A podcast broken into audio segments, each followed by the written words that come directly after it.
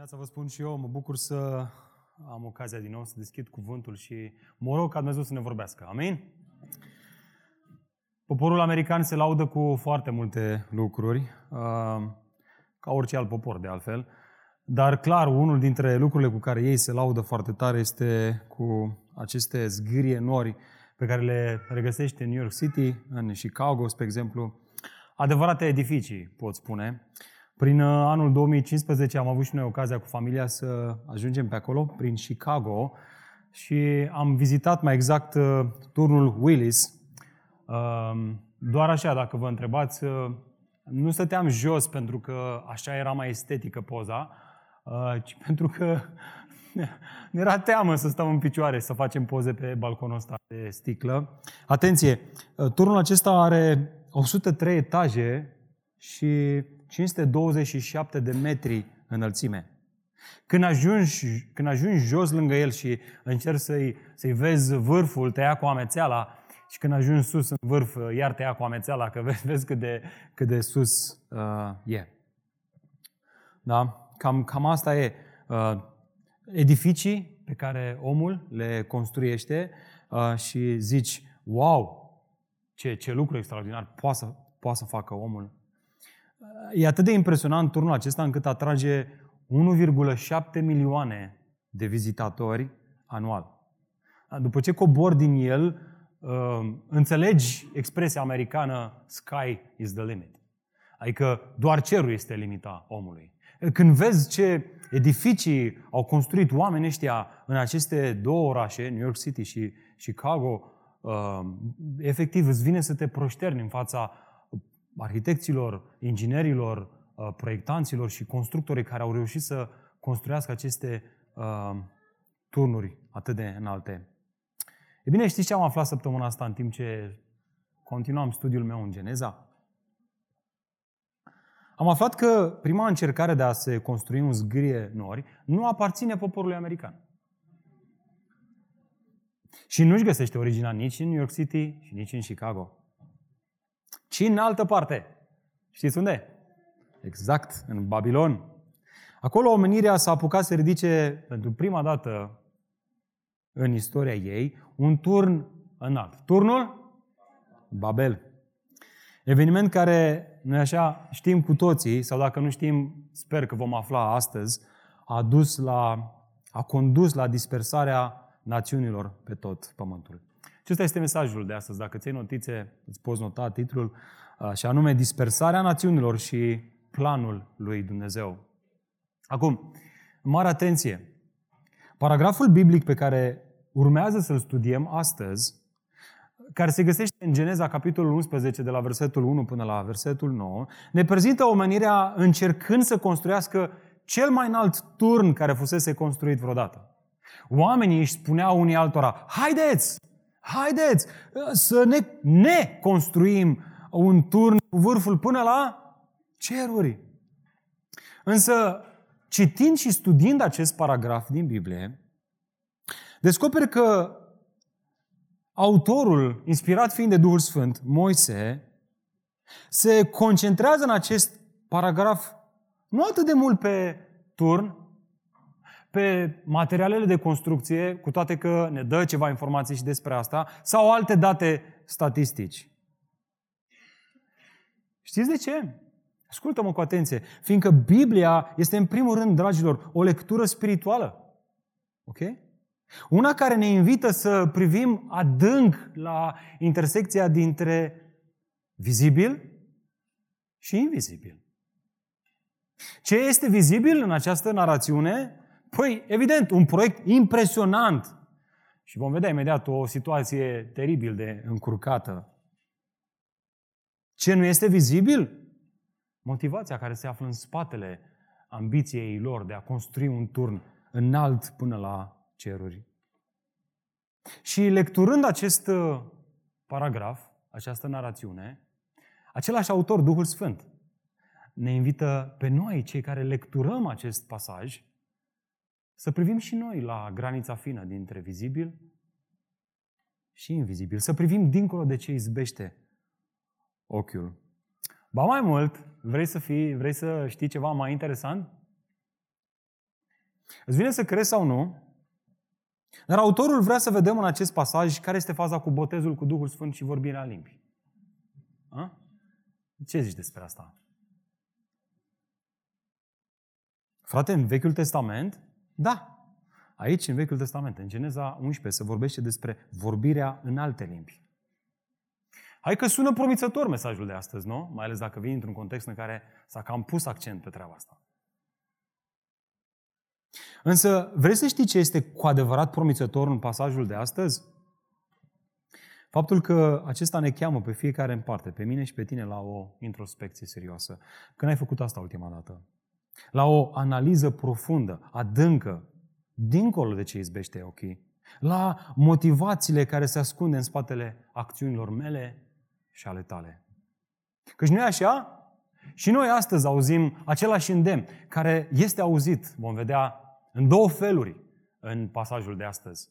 Îndemnul, haideți, haideți, haideți la școală, speră părinții să audă zilele astea. Haideți la job, haideți, predați proiectul la timp și faceți-o bine. Haideți, luați copii de la grădiniță. Haideți, mâncați sănătos și faceți sport. Și vocea asta se aude, nu?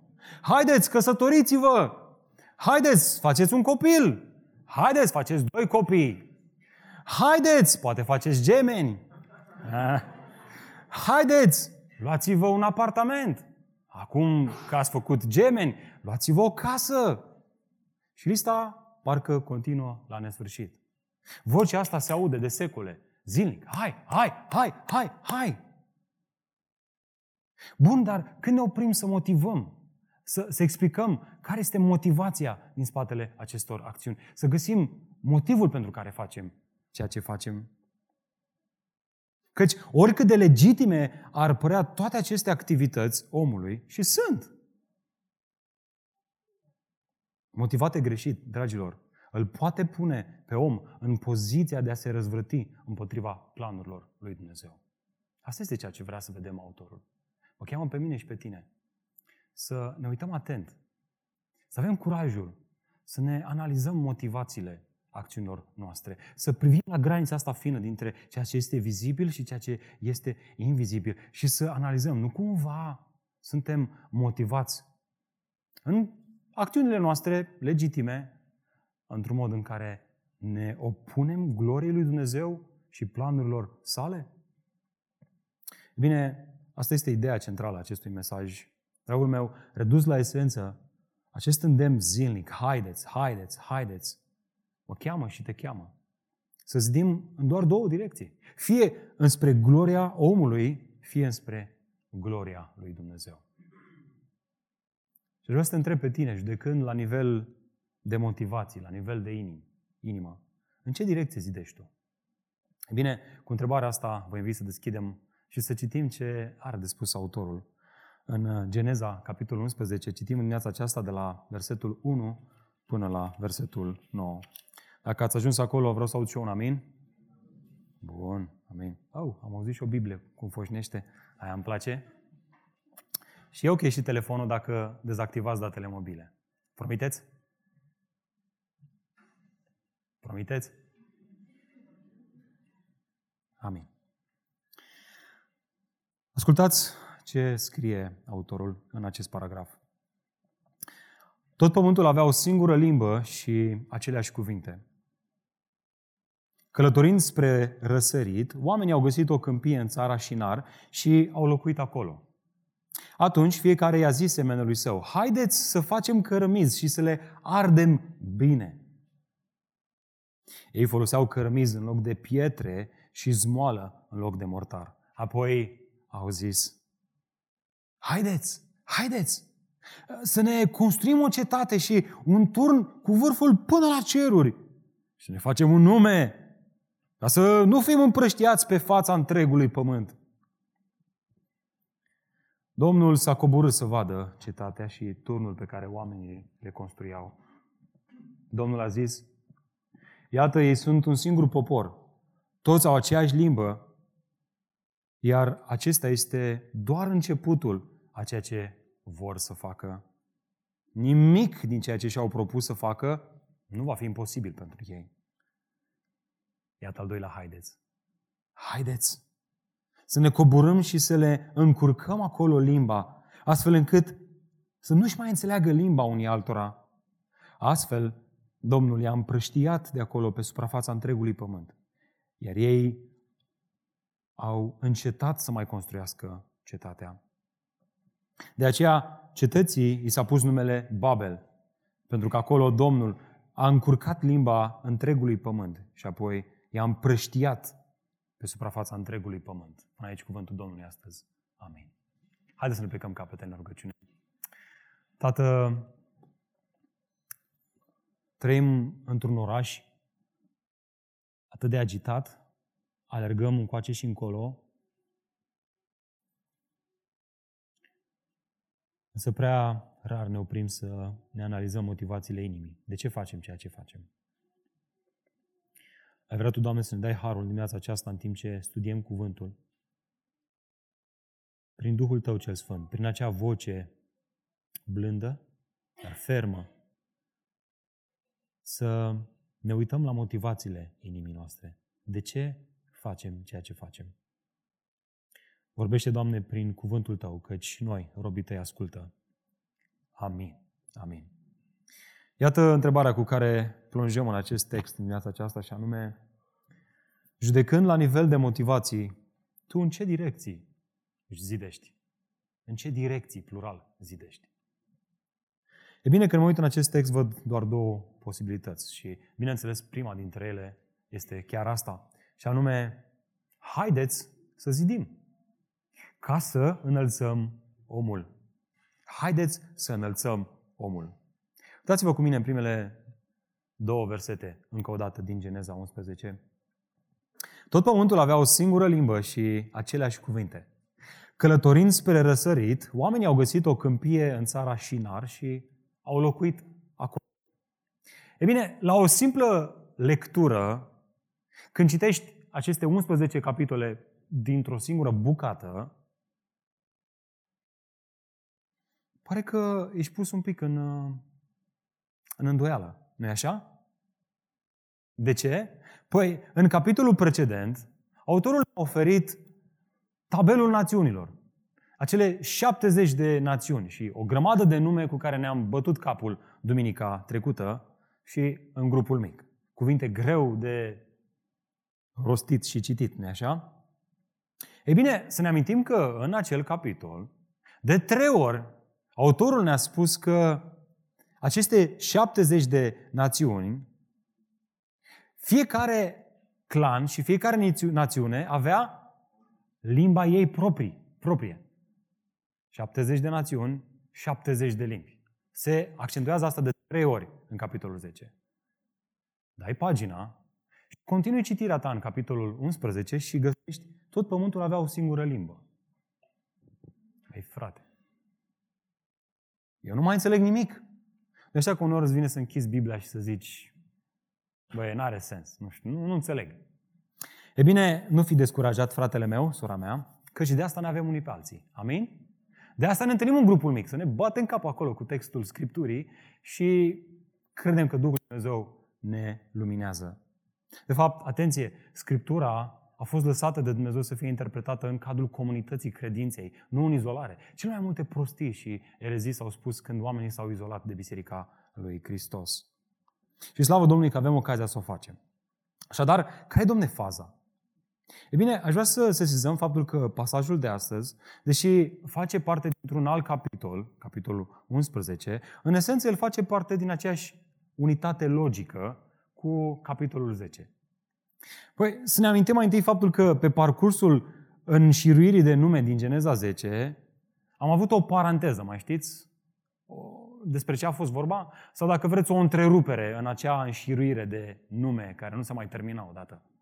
Hmm? Mai știți despre cine se vorbea? Despre Nimrod, exact. Despre regele Nimrod, cel care este numit acolo un viteaz mare înaintea Domnului și mai apoi ni se mai spune ceva despre el și anume că el a zidit o cetate, a domnit o cet- peste o cetate. Care a fost acea cetate? Cine mai știe? Hmm? Uitați versetul 9, 10 din capitolul precedent. A domnit la început peste Babel. E bine, după ce autorul a terminat de prezentat cele trei rase umane, revine înapoi la Nimrod, pentru că are un detaliu important să ni-l dea despre el. Despre cetatea pe care a zidit-o el, peste care domnea el. Pentru că vrea să ne arate motivația cu care a zidit el această cetate și vrea să ne mai spună ceva. Vrea să ne explice cum de s-a ajuns la 70 de națiuni și așa de multe limbi vorbite. Dacă îți pui întrebarea asta, răspunsul este în capitolul 11. Ceea ce s-a întâmplat aici, în capitolul 11, a dus la dispersarea națiunilor pe tot pământul. Și asta are de-a face cu ceva ce a făcut omul, care era motivat greșit. Uitați-vă cu mine versetul 3. Atunci, fiecare i-a zis semenului său. Observați, haide să facem cărămizi și să le ardem bine. Căci ei foloseau cărămizi în loc de pietre și zmoală în loc de mortar. E bine, aici oamenii vorbeau o singură limbă și erau un singur popor. În timp ce se tot plimbau pe suprafața pământului, adică în cursul natural al vieții, probabil explorând pământ, pământul, au ajuns într-o câmpie a țării Shinar, un teritoriu, se pare, foarte fertil, în care și-au dat seama că ar merita o așezare. Bă, aici arată bine, hai să facem o cetate aici. Ba mai mult, nu doar că descoperiseră un teritoriu excelent, dar între timp au avut parte de ceva, știți ce? De progres tehnologic. Ați sezizat asta în acest verset pe care l-am citit? Uitați-vă încă o dată. Foloseau cărămizi, și acum expresia cheie, în loc de pietre și smoală, iarăși expresia cheie, în loc de mortar. E, e ca și cum am spune noi în zilele noastre, folosim structură metalică în loc de zidărie portantă și folosim panouri electrice în loc să ne branșăm la enel, că ăștia ne dau scump curentul. Cam asta e ideea. Ideea e de progres tehnologic, de inovație, de dezvoltare. La fel, ei nu mai foloseau pietre și mortar, ci trecuseră, domne, acum la cărămizi și smoală. Ei bine, poziția geografică și progresul tehnologic au generat contextul ideal în care să-și spună unii altora, haideți, hai să facem, hai să trecem la nivelul următor. Asta avea sens. Asta e entuziasma. Să facă ce? Ia uitați-vă, versetul 4 în continuare. Apoi au zis, haideți să ne construim o cetate și un turn, în oricum, cu vârful până la ceruri. Observați progresul? Au spus întâi, haideți să inovăm, Haideți să facem bine ceea ce facem, să inovăm și astfel au realizat că funcționează. E, asta le-a dat aripi. Băi, fii atent aici, cât de tari suntem. Uite-mă că ne iese, mă! Uite ce bine facem lucrurile. Rupem tot, frate! Asta a generat contextul să se audă al doilea haideți. Păi dacă rupem tot, păi să rupem tot, frate. Și o rupem până la ceruri. Până sus, până în vârf. Nu contează ce sacrificăm, nu contează că ne opunem planul lui Dumnezeu, nici nu ne interesează ce a spus Dumnezeu. Avem planurile noastre. Căci uite-te la noi, cât de tari suntem. Aici găsim fundamentul expresiei americane Sky is the limit. Și sensul nu este uite cât de tare este Dumnezeu, ci uite cât de tare este omul. Nu contează ce sacrificăm, contează să atingem noi cerul cu realizările noastre. Astfel că oamenii s-au întrebat de-a lungul secolelor, bă, dar cum a arătat turnul ăsta? Sunt multe reprezentări, am adus și eu una în dimineața asta cu mine. Este cea lui Peter Bruegel, am lucrat un pic la numele ăsta, cel bătrân, uh, care datează de prin anul 1563 um, și arată cam așa, dacă vă uitați în stânga jos, să-l găsiți pe Domnul Cetății, regele Nimrod, și cetățenii cetății care ce fac? Se închină înaintea lui. Turnul Babel era de fapt un zigurat. Adică, să nu greșim aici, nu era o simplă construcție, ci era un templu păgân babilonian, construit în trepte, acoperit cu cărămidă și înconjurat de clădiri care, care aveau scopuri religioase și politice. Dragilor, trebuie să ne fie clar treaba asta. Problema semnalată de către autor aici, în aceste versete, nu vizează inovația și progresul tehnologic. Ok? Ci, ci motivația care se ascundea în spatele acestor orașe și aceste edificii.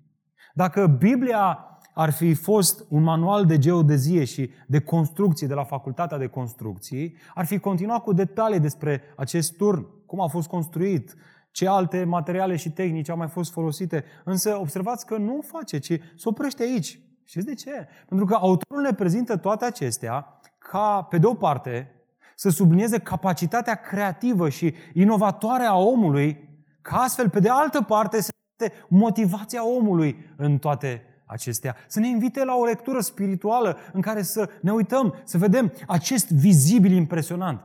De ce anume este motivat? De ce este motivat? Uitați-vă versetul 4 în continuare. Autorul ne răspunde la întrebarea asta. Uitați-vă de ce este motivat. Să ne facem un nume. Ca să nu fim împrăștiați pe fața întregului pământ. Ați văzut asta în text? Asta e motivația în spatele inovației. Problema nu este inovația, ci motivația cu care se inovează. Dragul meu, nu poți citi aceste cuvinte și să nu auzi ce îi spusese Dumnezeu lui Adam sus în grădină. Și apoi lui Noe tot sus, undeva pe munte. Vă, vă mai amintiți ce? Adam, Noe, uitați-vă în jur. Dumnezeu i-a, i-a pus pe, pe, pe un munte, pe un deal, pe un vârf, ca să poată privi lumea creată de Dumnezeu, pământul, mapamondul, și să le zică, uitați-vă în jur, vedeți? Iată planul meu, să fiți roditori, să vă mulțiți și să umpleți pământul. Observați, prima inițiativă adresată omului să facă ceva, i-a aparținut lui Dumnezeu. E bine, omul însă, câteva capitole mai târziu, vine cu o altă invitație, vine cu o altă inițiativă. În aparență bună îi spune, domne, ce, ce vrei? Au găsit o câmpie bună, fertilă, au inovat și au început să construiască cetăți și turnuri. Nu, este doar o, o, o împlinire parțială a poruncii lui Dumnezeu. Ca să se extinde pe toată suprafața pământului, trebuie să zidească orașe. Așa se risipește omul pe fața pământului. Asta apare la suprafață, dar când citești atent, observ că inițiativa acestor oameni nu era o împlinire parțială, ci a planului lui Dumnezeu, ci era o răzvrătire împotriva planului lui Dumnezeu. Ok? E clar asta pentru toată lumea? Se opun planului lui Dumnezeu. Dumnezeu ne-a zis să ne risipim până la marginile pământului? Nu. Noi nu o să facem asta. Noi o să ne facem aici un turn înalt și o să stăm aici. James Boyce comenta așa de bine acest pasaj când scria, citez, Trei lucruri sunt importante în această invitație a omului. Mai întâi, o viziune pentru un oraș, auzi, în care omul să fie la centru, nu Dumnezeu. Doi, o dorință a omului de a avea un nume sau o reputație. Și trei, nu greșim, un plan pentru o nouă religie. Una care se opune teismului biblic. Una care studiază stelele și care are în vedere omul și zeii. Ca tare, concluzionează el, a fost construit de om pentru gloria omului acest oraș. Nu la întâmplare, Biblia afirmă că mama tuturor spurcăciunilor de pe pământ nu este nici America și nici Rusia, ci este tocmai aici, în Babilon. Aici de unde și ia inspirația așa de multe națiuni și în istoria lumii atât de multe imperii. Ascultați ce a văzut Ioan și ce ne-a relatat el în Apocalipsa despre asta. El scria că pe fruntea ei a văzut că era scris un nume, o taină. Și taina este aceasta, Marele Babilon, mama prostituatelor și a spurcăciunilor pământului. Turnul Babel și istorisirea asta nu este o istorisire drăguță despre niște oameni care au inovat și au încercat să facă un turn înalt, ci despre idolatria omului, de a se opune planului lui Dumnezeu și de a se închina înaintea fiarei. Dragilor, intenția lui Moise cu acest pasaj este să confrunte și să condamne religiile false. În timp ce oamenii ăștia se aflau în drumul lor spre țara Canaan, poporul Israel, Moise scrie toate aceste relatări din Cartea Geneza ca să le amintească, aveți grijă, Aveți grijă la toate aceste religii păgâne care vă înconjoară. Voi știți adevărul. Dumnezeu a creat toate lucrurile. El le deține pe toate în mâinile sale. El scrie acest pasaj, acest paragraf, să-i atenționeze pe izraeliți și pe noi astăzi să stăm departe de religiile, ideologiile, filozofiile, conceptele false. Și nu e așa că atunci când le studiezi se pare extrem de complicate. A fost postmodernism, acum este... Ce mai este acum? Nu mai știm ce mai. E postmodernism acum? Asta o fi. Se tot vorbește despre tot felul de curente filozofice și când le analizezi se par parțial bune, parcă au, dragilor, Moise simplifică rău de tot lucrurile aici. Știți de ce? El vrea să ne arate că orice ideologie, orice religie, orice filozofie poate fi evaluată simplu cu această întrebare. Cui îi aduce glorie? Îi aduce glorie omului? Îi face un nume omului? Ok, este o religie falsă. Este o filozofie falsă. Îi aduce glorie lui Dumnezeu și îl zmerește pe om. Este o religie bună. O biserică locală poate fi ușor evaluată în felul ăsta. Te duci într-o biserică locală și spui întrebarea, pe cine glorifică biserica asta? Cine este în centrul lor? Despre cine este vorba? Pentru ce sunt ei pasionați? Este cultul personalității acolo? Este omul în centru? Ok, fugi, fugi, frățiorul meu, că te ține picioarele. Singura întrebare de evaluare. Înalță omul sau îl înalță pe Dumnezeu? Iată prima lecție, biserică. O lecție dureroasă. În spatele celor mai apreciate strădanii ale omului, ale ființei umane, ale mele și ale tale, trebuie să aflăm astăzi, trebuie să știm asta, trebuie să credem asta. Se pot ascunde, se pot afla motivații care urmăresc să înalțe omul, nu pe Dumnezeu. Și îmi dați voie să fiu sincer cu voi? Mi-ar plăcea să pot să stau înaintea voastră dimineața asta și să vă zic că eu nu mă lupt cu dorința asta de a fi apreciat, de a fi scos în evidență. Când pregătesc o mâncare bună și văd pe copii cum se ling pe degete și zic, tata, ce ai rupt astăzi? Și da, normal, mă, ce credeai? Când, când, când văd că fac postare pe Facebook și primesc like-uri, tată, și comentarii acolo, place. Când îmi dă un mesaj cineva și îmi zice, bă, frate, ce, ce, ce mesaj bun, Cine te-a învățat să predici? Cine m-a învățat? Păi știu, eu știu. Asta e primul gând care îmi vine în minte. Am pus ieri un nim pe Facebook și am primit doar un like. Și când am văzut, am fost puțin revoltat. Am zis, bă, da, stai mă puțin, dar ce, imnurile nu sunt bune? Dacă puneam ceva de Hillsong, 50 de like-uri. și cred că și tu te lupți cu asta. Și ție îți place să ieși în evidență nu așa? Oare nu în spatele multor eforturi pe care le facem, haideți, haideți, haideți, haideți, dorința de a face curățenie mereu în casă și te cerți cu cei din familie, dorința, ziceți voi, nu se află o inimă care caută să se înalțe pe sine? Citind comentarii pe acest pasaj, am dat de câteva cuvinte ale lui Alan Richardson, care m-au tăiat la inimă. Scria el, Ura anonimatului îi determină pe oameni, nu pe unii oameni, pe oameni, la fapte eroice de vitejie sau la multe ore de muncă neplăcută. Sau îi stimulează la fapte spectaculoase de rușine.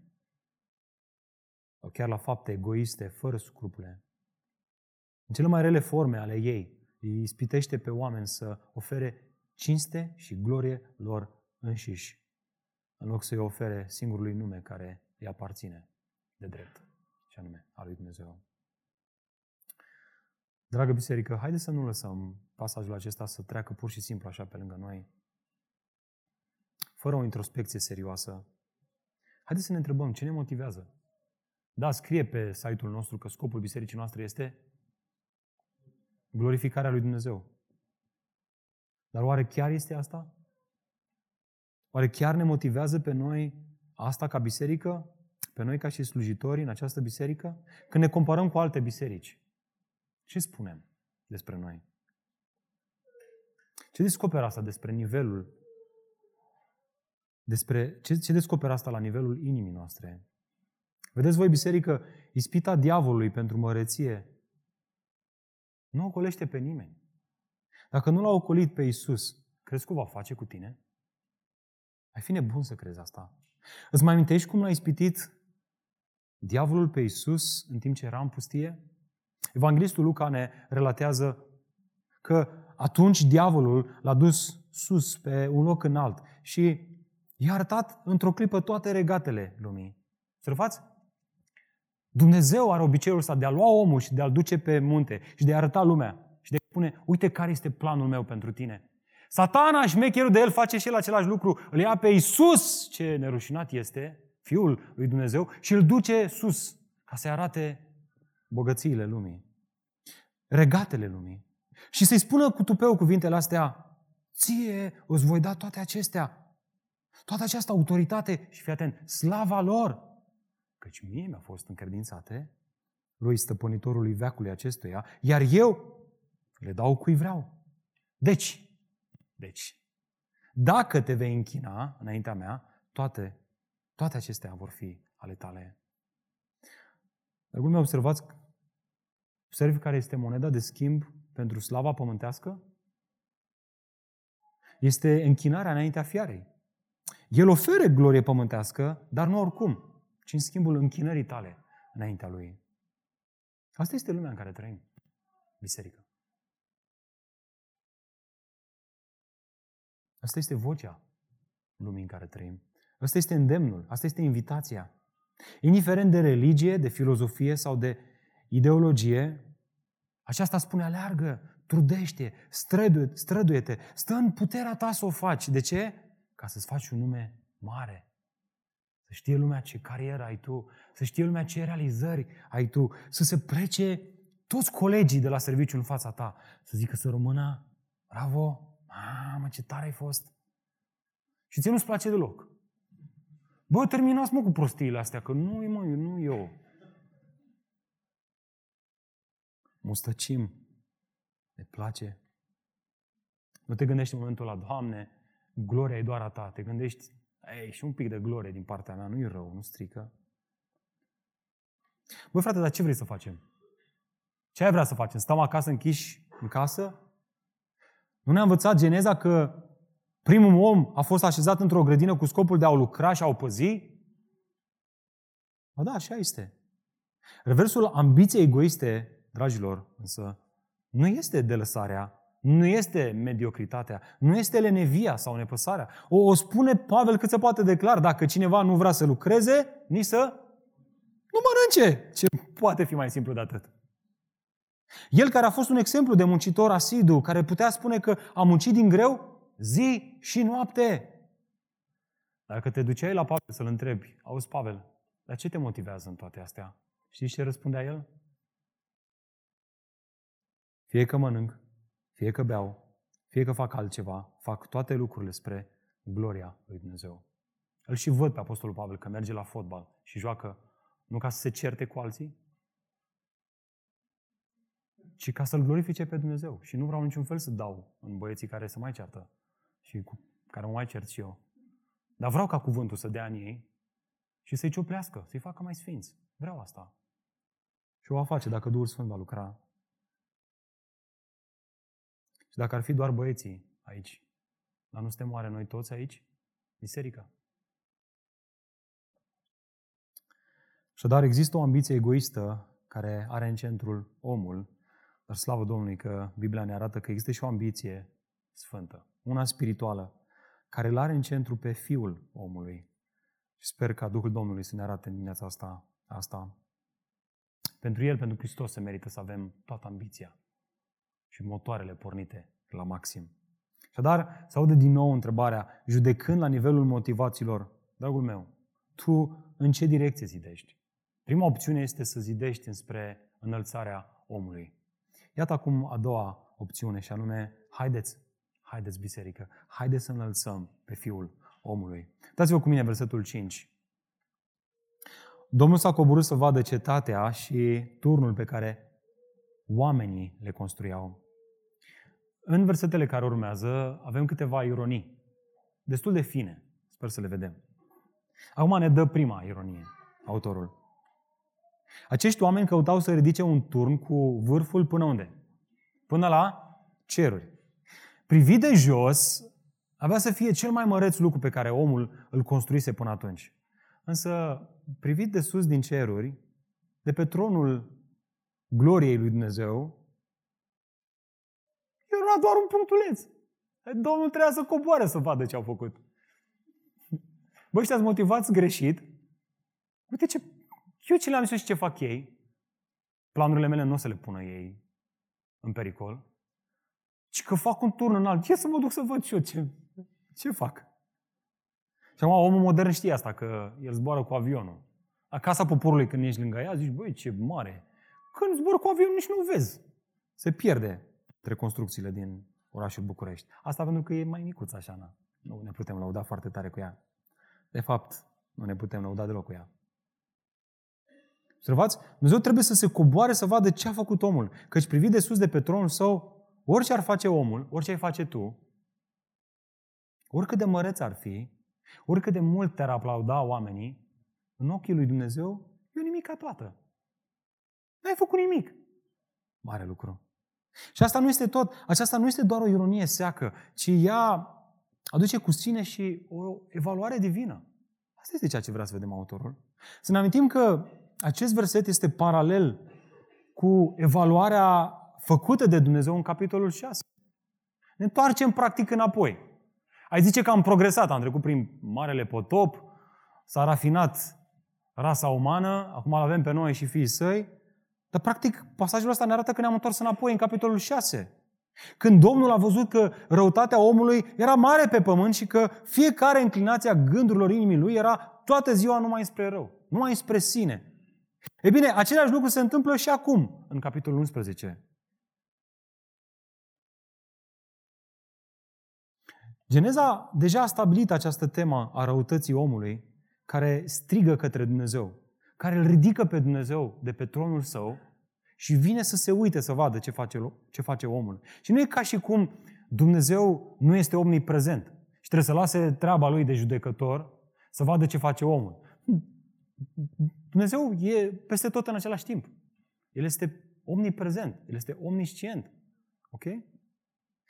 Ideea este alta. Ideea este că atunci când răutatea mare a omului uh, se multiplică pe fața pământului, asta îl face pe Dumnezeu să ridice de pe tronul său și să acționeze. Să vină să vadă ce face omul și să-l pedepsească. Să acționeze. Căci planurile sale nu pot fi puse în pericol. Același lucru se întâmplă, spre exemplu, în capitolul 4, unde autorul ne vorbea despre glasul sângelui lui Abel, care ce făcea? Striga către Dumnezeu, la tronul de judecată al lui Dumnezeu. Exact același lucru urmează să ne arate autorul și cu privire la depravarea orașului Sodoma și Gomora. Iată de ce găsim scris acolo aceste cuvinte. Atunci, Domnul a zis, strigătul împotriva Sodomei și Gomorei este într-adevăr mare, iar păcatul lor este într-adevăr foarte grav. Și acum uitați-vă la cuvintele noastre cheie. Ce face Dumnezeu? Voi coborâ să văd dacă au făcut întru totul după strigătul care a ajuns la mine. Iar dacă nu, voi ști. Dragilor, vedeți, Biblia nu ne-l prezintă pe Dumnezeu ca fiind nepăsător, neimplicat. Da, Dumnezeu a promis lui Noe și fiilor săi că Dumnezeu nu va mai trece pământul printr-un mare potop, așa cum a făcut-o. Dar asta nu înseamnă că parțial și izolat Dumnezeu nu judecă națiuni și nu aduce condamnarea sa. Că răutatea omului nu, nu, nu strigă înspre el și el nu face nimic. El face, el se ridică de pe tronul său și acționează. Și își împlinește planurile sale. El se coboară adesea și încurcă planurile omului ca să-și împlinească planurile sale. Uitați-vă cu mine versetul 6. Domnul a zis, iată, ei sunt un singur popor. Toți au aceeași limbă. Iar aceasta este, iar acesta este doar începutul a ceea ce vor să facă. Nimic din ceea ce și-au propus să facă nu va fi imposibil pentru ei. Este a doua oară când autorul subliniază această unitate dintre acești oameni în acest pasaj. Era o singură limbă, ne spune la început, și acum rea această, această idee și o mai spune încă o dată. Și observați că unitatea nu era doar lingvistică. Ei și-au unit timpul, energia, resursele, mușchii și tot ce aveau ei mai bun în a împlini acest proiect ambițios.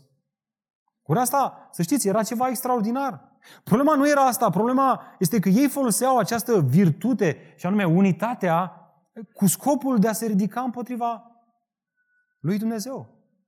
Andrei Pleșu spunea că vicile sunt de fapt niște virtuți prost plasate.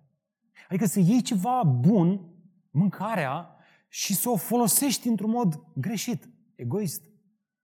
Ăla e un viciu. Același lucru este valabil și cu idolii. Idolii operează cu cele mai legitime lucruri ale vieții noastre. Să ai grijă de copil. Dar când crezi că tu ești soluția în protejarea copilului tău și în a-l păstra în viață, faci un idol din asta. Și așa mai departe. Asta fac și oamenii aceștia. Iau ceva bun. Capacitatea asta creativă, inovatoare, de a dezvolta tehnologic și folosește asta, dar nu pentru gloria lui Dumnezeu, ci pentru gloria omului. Oare cum răspunde Dumnezeu la astfel de acțiuni ale omului? Uitați-vă cu mine versetul 7. Până acum am văzut omul discutând cu omul împotriva planurilor lui Dumnezeu. Acum vedem un alt haideț, al doilea haideț important, pe care îl rostește Dumnezeu în cadrul Trinității. Ia uitați-vă. Haideți, versetul 7, să ne coborâm și să le încurcăm acolo limba, astfel încât să nu-și mai înțeleagă limba unii altora. Astfel, Domnul i-a împrăștiat de acolo pe suprafața întregului pământ, iar ei au încetat să mai construiască. Planul Dumnezeu a fost acesta, să îi împrăștie și El își protejează planurile. Și observați că Dumnezeu, interesant, nu distruge cetatea și nici turnul. Observați asta. I-au abandonat proiectul, dar nu a distrus proiectul. De ce? Pentru că ar fi putut să îl construiască din nou. Problema nu era turnul în sine, construcția în sine, cetatea în sine. Nu asta era problema. Dezvoltarea lor tehnologică. Nu asta era problema. Nu asta era problema fundamentală. Încă o dată, autorul vrea să înțelegem că problema nu era capacitatea omului de a inova și de a progresa tehnologic, ci motivația cu care făcea ceea ce făcea. Mai mult, faptul că acesta folosește aceste capacități pe care le-a primit din partea lui Dumnezeu din partea Creatorului, culmea, băi frate, împotriva Creatorului. Însă Dumnezeu este credincios planurilor sale și le apără. Planul față de care vrea autorul să vedem este devotat. Așa că Dumnezeu ridică bariere lingvistice ca să încurce planurile umane și să restrângă răul acestui popor. Și, dragul meu, haideți să o recunoaștem. El continuă să facă asta astăzi și în viața mea și în viața ta. Atunci când ți se încurcă planurile, știi că Dumnezeu nu s-a încurcat în planuri. Și El, de fapt, prin încurcarea planurilor, El își continuă planul. Te odihnești în acest adevăr? Nu știu cum vezi tu asta, dar îți mărturisesc că mie personal săptămâna asta mi-a adus multă eliberare, multă pace, multă liniște.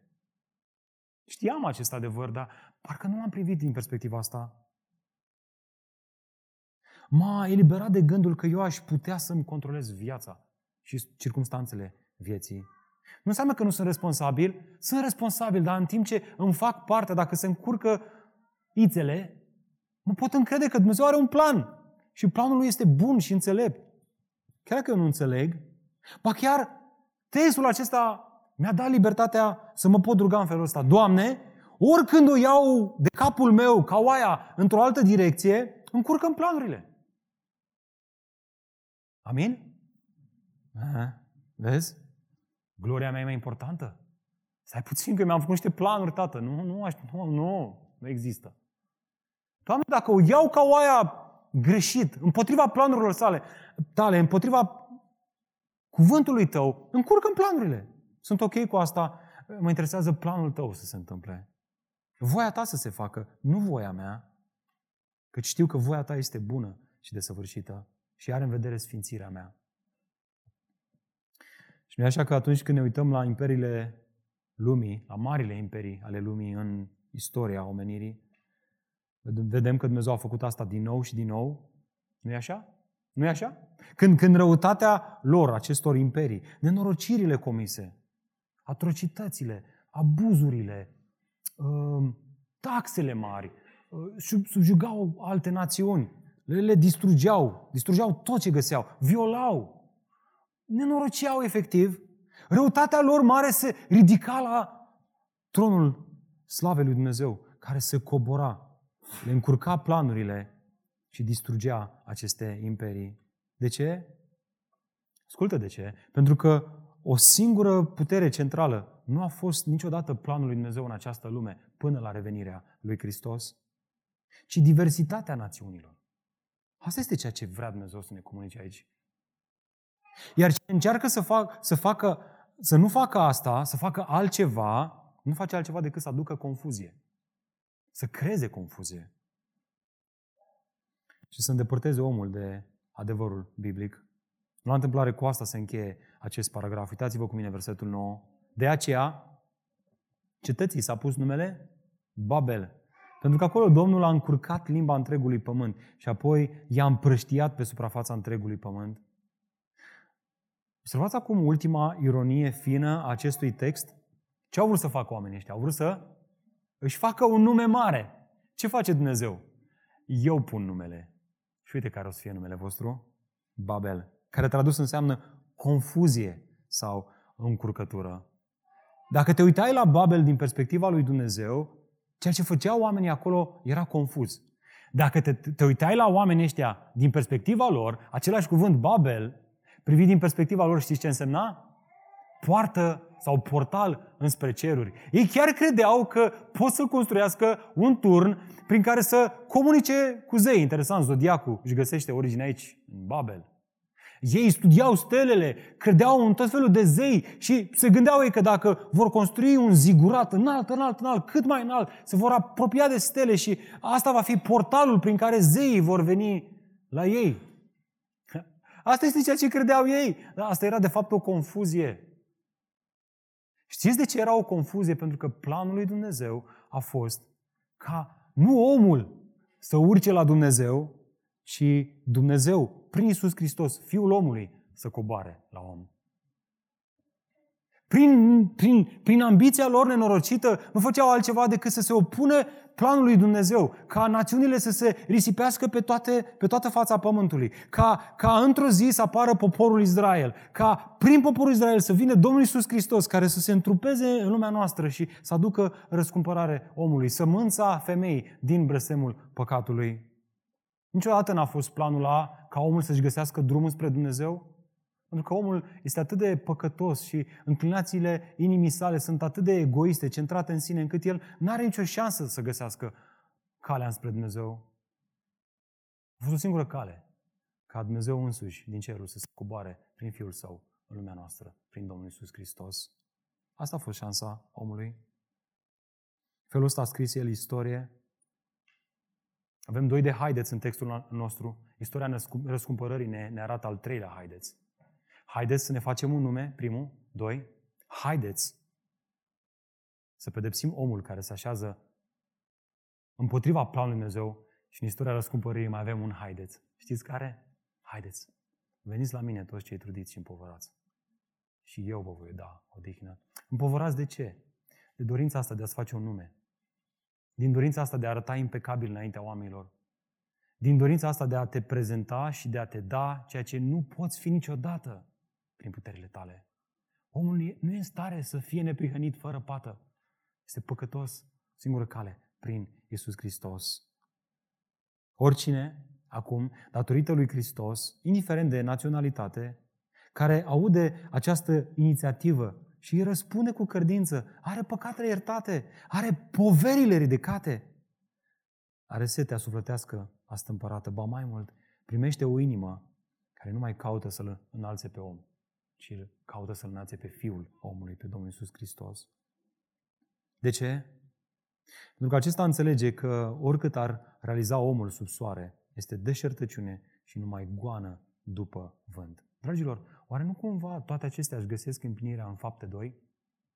atunci când citim despre botezul cu Duhul Sfânt și vorbirea în alte limbi, despre asta este vorba.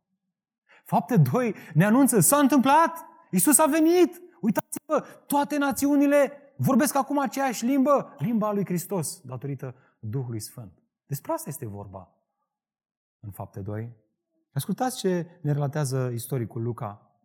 Când a sosit ziua cinzecimii, erau cu toții la un loc. Și deodată din cer a venit un sunet. De unde a venit sunetul ăsta? Din cer. Dumnezeu vorbește omului, el ia inițiativa. Nimic la întâmplare aici. Un sunet ca vâjuitul unui vânt puternic și a umplut toată casa în care ședeau ei, primul cenici. Li s-au arătat niște limbi ca de foc, care s-au împrăștiat și s-au așezat pe fiecare dintre noi, dintre ei. Toți au fost umpluți de Duhul Sfânt și au început să vorbească în alte limbi, după cum le dădea Duhul să vorbească. În Ierusalim locuiau atunci, și acum observați, o altă înșiruire de nume. Iudei, oameni vlavioși din orice neam de sub cer. Când s-a auzit sunetul acela, mulțimea s-a adunat și a rămas uluită, pentru că fiecare în parte auzea vorbindu-se acolo propria sa limbă. Erau uimiți și se minunau zicând, Iată, nu sunt oare galilenii toți aceștia care vorbesc? Cum de fiecare dintre noi auzim vorbindu-se propria noastră limbă în care ne-am născut? Parți? Mezi, elamiți, locuitori din Mesopotamia, din Iudea, din Capadocia, din Pont, din Asia, din Frigia, din Pamfilia, din Egipt, de prin părțile Libiei, dinspre Cirena, vizitatori din Roma, iudei și prozeliți, cretani și arabi. Noi toți, toate aceste națiuni ale pământului, descrise în Geneza 10, toate cele 70, toate cele trei rase umane, auzim vorbindu-se în propriile noastre limbi spre lucrările mărețe ale lui Dumnezeu. Și toți se minunau. Erau nedumeriți și se întrebau unul pe altul. Ce vrea Domnul să însemne toate acestea? Vedeți? Evidentul. Planul lui Dumnezeu a fost ca națiunile pământului să fie cândva din nou unite, dar nu de o singură limbă omenească. De greaca coine, de latină sau engleză, și nu printr-o inovație umană, și auzi, mai important de atât, nu de un rege precum Nimrod, care atrage atenția înspre sine, ci prin regele Domnul Isus Hristos, care atunci când a venit în lumea noastră, ce a făcut? S-a zmerit. A dezbrăcat haina gloriei cerești și s-a apropiat de noi în trup uman. A făcut cort și a locuit printre noi ca cei care se încred și se pun la adăpost în Hristos să aibă neprihănire asigurată și să aibă viață veșnică. Mi se pare interesant că acest pasaj din fapte 2, în loc să ne unească, ne-a divizat între denominațiuni. Numai noi avem botezul cu Duhul Sfânt, numai noi vorbim în limbi. Când de fapt textul vrea să ne aducă împreună. Să ne aducă împreună printr-o singură limbă. Știți care limbă? Nu o limbă pământească, ci limba Duhului de viață, care este legea lui Hristos, care ne face să ne iubim unii pe alții. Iată ultima lecție. În spatele fiecărui creștin botezat cu adevărat cu Duhul Sfânt, se află o inimă care vrea ca Fiul omului, Isus, să fie înălțat. Amin, biserică? Vedeți, sunt foarte multe glorii pământești. Este gloria artei și mulți se adună ciorchine și studiază arta și pe măsură ce o studiază mai mult, se închină mai tare înaintea artei. Există gloria muzicii. Și de asta mulți artiști se adună în jurul muzicii și ajung să se închine înaintea acestei glorii pământești. Există arte culinare, există, ziceți voi, alte glorii pământești. Gloria de a-ți face o carieră, de a te promova șeful și de a primi mai mulți bani, de a-ți crește confortul în lumea asta. Există multe glorii pământești. Și adesea ne adunăm unii cu alții să studiem aceste glorii pământești și pe măsură ce le studiem tot mai mult, asta ne crește admirația față de ele. Aș vrea să vă întreb, unde este locul în care mergi ca gloria lui Hristos și afecțiunea față de ea să crească? Știți unde? Într-un singur loc. În Biserica lui Hristos, aici, poporul lui Dumnezeu. Aici ar trebui să fie locul în care omul să nu fie scos în evidență, ci altcineva și anume Domnul nostru, Isus Hristos. Biserică, mesajul de astăzi ne invită Așa că haideți să ne plecăm capetele și fiecare acolo unde stă, ce ar fi să spui această întrebare simplă? Pe tine ce te motivează? Pe noi ca biserică, ce ne motivează în mod ultim? Puneți această întrebare la modul serios. Și când spun asta, nu spun în niciun fel dramatic. De fapt, cred că ești responsabil să meditezi la acest pasaj, dar diferența nu vei face tu. Și diferența o va face Duhul Sfânt și vocea aia blândă care spune, Bogdane, e despre tine. Dani, e despre tine. Chestia aia, tu nu o faci spre gloria lui Dumnezeu, ci o faci spre gloria ta. Pocăiește-te.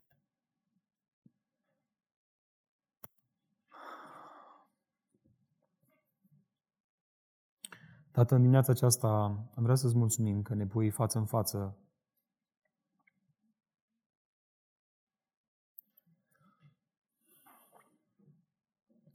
cu mândria noastră, cu aroganța noastră, cu dorința asta noastră de a ieși din anonimat și de a ne face un nume. Dorința asta perversă, care nu face altceva decât să se ridice împotriva ta și planurilor tale. O, de câte ori am făcut-o, Doamne, și nu ne-ai strivit. Pentru că ne iubești cu o dragoste veșnică. Domnul Iisus Hristos în locul nostru, ca noi să avem viața și să o avem din belșug, arogant a strigat la tronul de slavă de așa de multe ori. Aroganța noastră, motivațiile noastre ascunse, pitite așa de bine în spatele inovației, ideilor bune,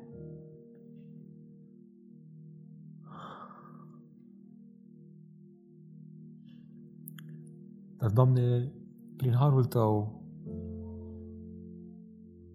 ți-ai făcut trepte din ceruri și le-ai adus pe Fiul Tău în lumea noastră, le-ai coborât la noi